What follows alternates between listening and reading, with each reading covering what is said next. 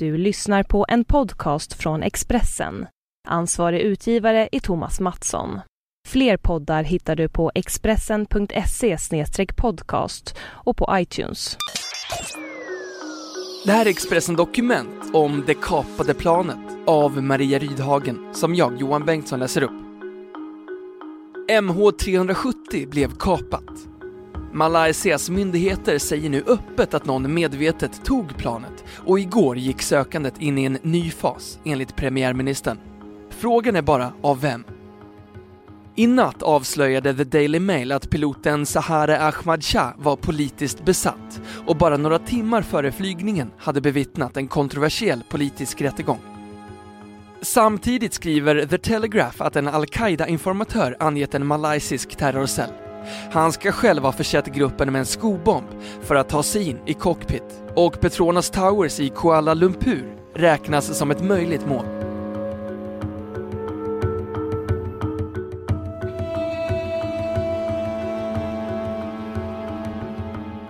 Det försvunna planet MH370 blev kapat. Utredarna blir allt mer säkra på det. Någon slog medvetet av transponden, ändrade kursen radikalt och kapade planet med 239 personer ombord. Under de gångna åtta dygnen har utredarna haft en mängd olika teorier, både om vad som hänt och vilka territorier som ska genomsökas. Från och med igår är huvudspåret kapning. Av sina piloter eller av någon annan flygkunnig person. För inte vem som helst som har flugit Boeing 777-planet ur kurs och försvunnit.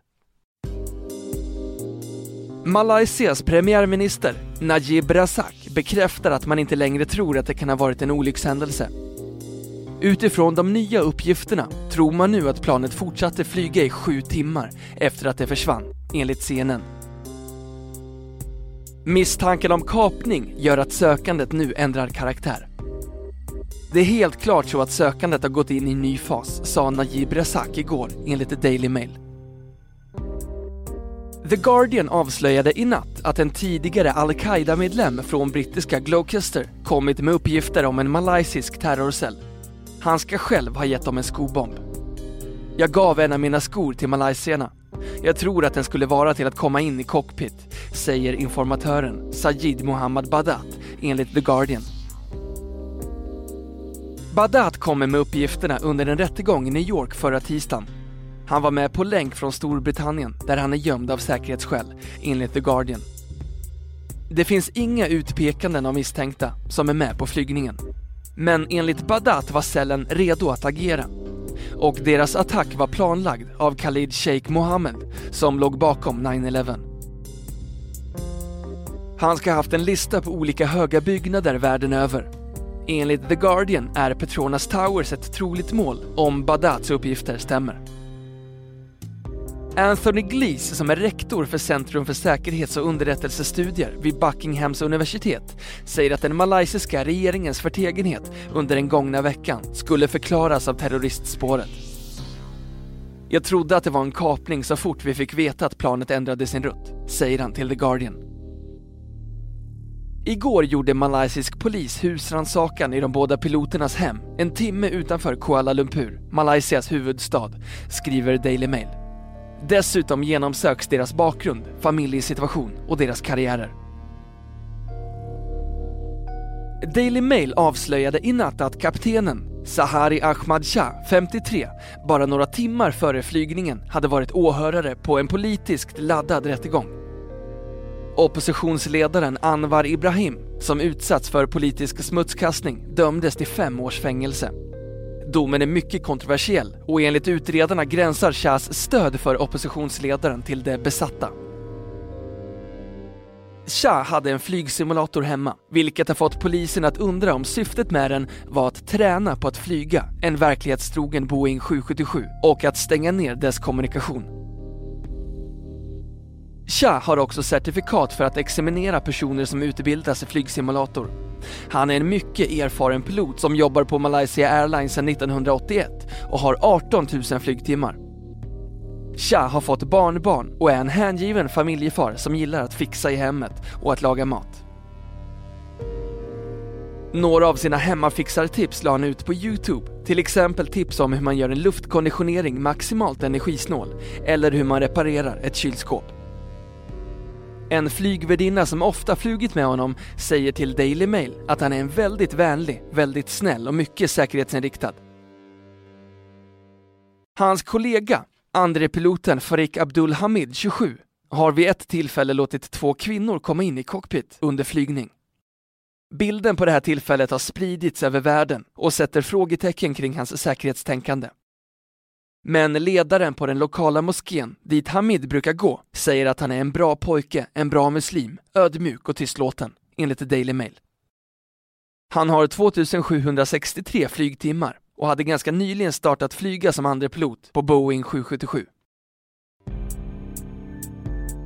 Personer i de båda piloternas omgivning som Daily Mail talat med säger att ingen av dem har några personliga problem som skulle kunna motivera en sån här handling.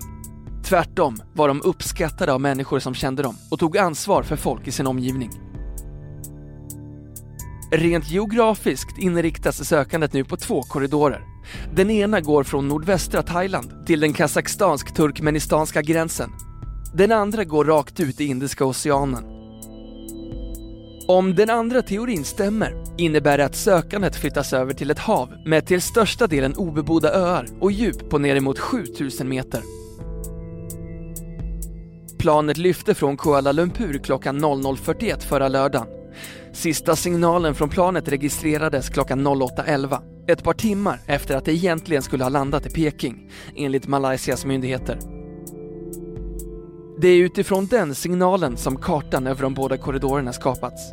Exakt var planet befann sig när signalen sändes är omöjligt att veta, enligt myndigheterna.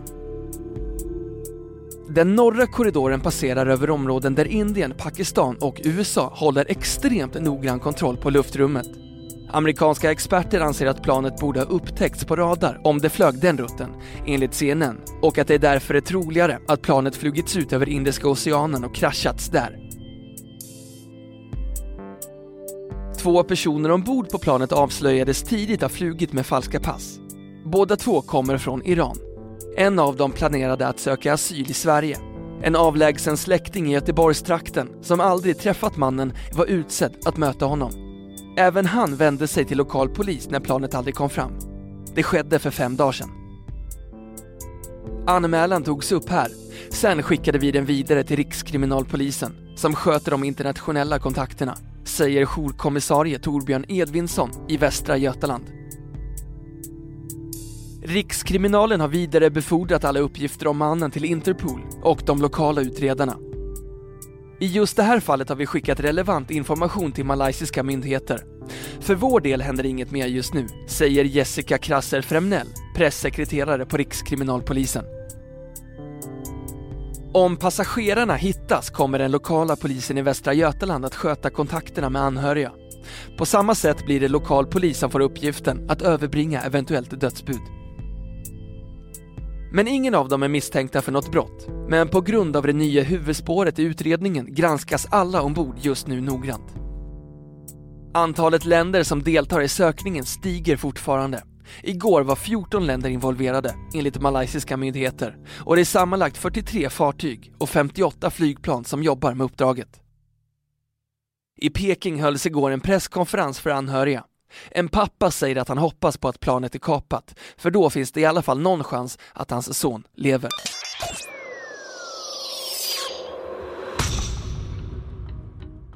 Du har lyssnat på en podcast från Expressen.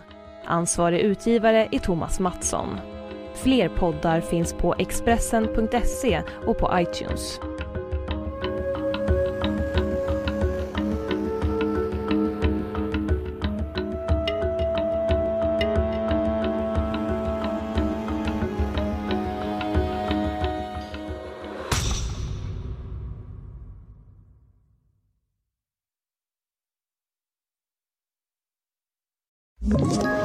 Ett poddtips från Podplay.